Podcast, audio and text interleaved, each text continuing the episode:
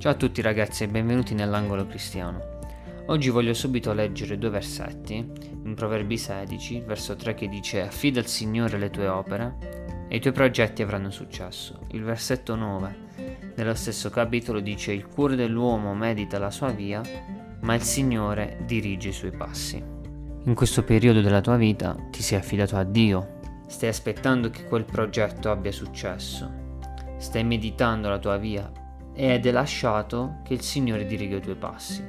Nonostante tutto ciò, le cose non vanno secondo i tuoi piani. Perché? Ti sei mai chiesto perché, nonostante sei figlio di Dio, le cose vanno forse addirittura meglio agli altri piuttosto che a te? Oggi voglio parlarvi di questo.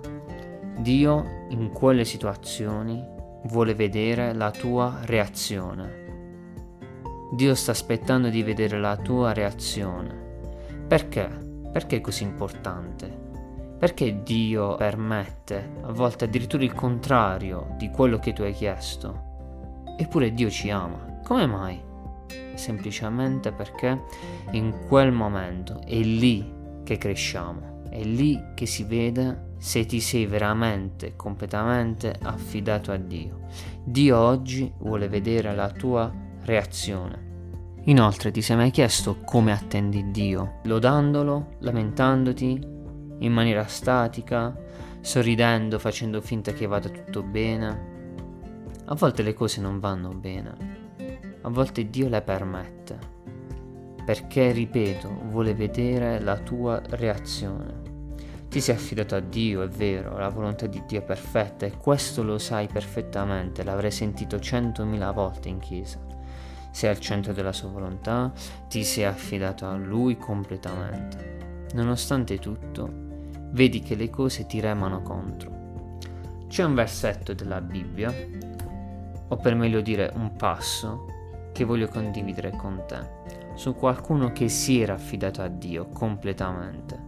Leggo subito in Nemia 6 che dice quando Sambalat, Tobia e Gesem e gli altri nostri nemici ebbero udito che avevo costruito le mura e che non c'era più rimasta nessuna breccia, Sambalat e Gesem mi mandarono a dire vieni e troviamoci assieme in uno dei villaggi della valle di Uno. Essi volevano farmi del male, infatti questo era un complotto politico. Io mandai loro dei messaggeri per dire io sto facendo un gran lavoro e non posso scendere. Il lavoro rimarrebbe sospeso se io lo lasciassi per scendere da voi. Quattro volte essi mandarono a dirmi la stessa cosa e io risposi loro allo stesso modo.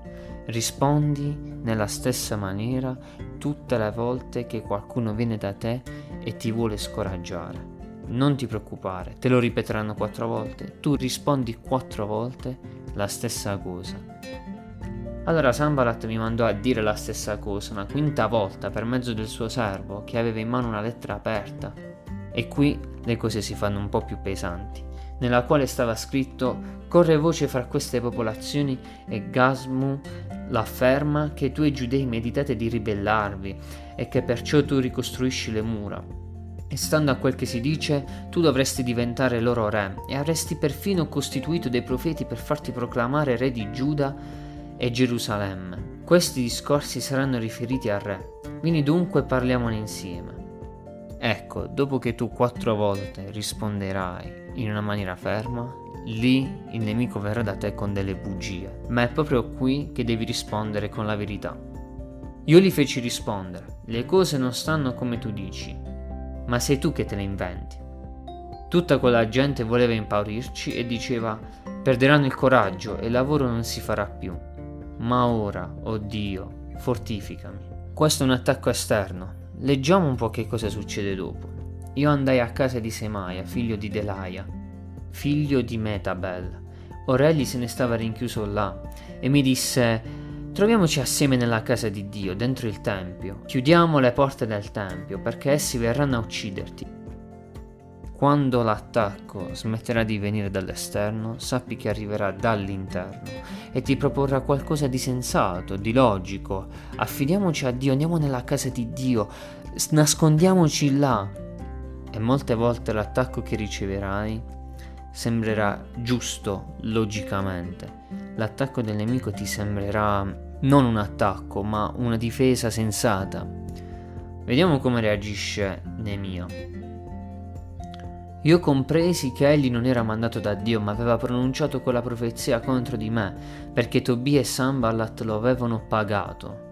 Lo avevano pagato per impaurirmi e spingermi ad agire a quel modo e a peccare, per avere un precedente che mi causasse una cattiva reputazione e il disonore. Nemia attese.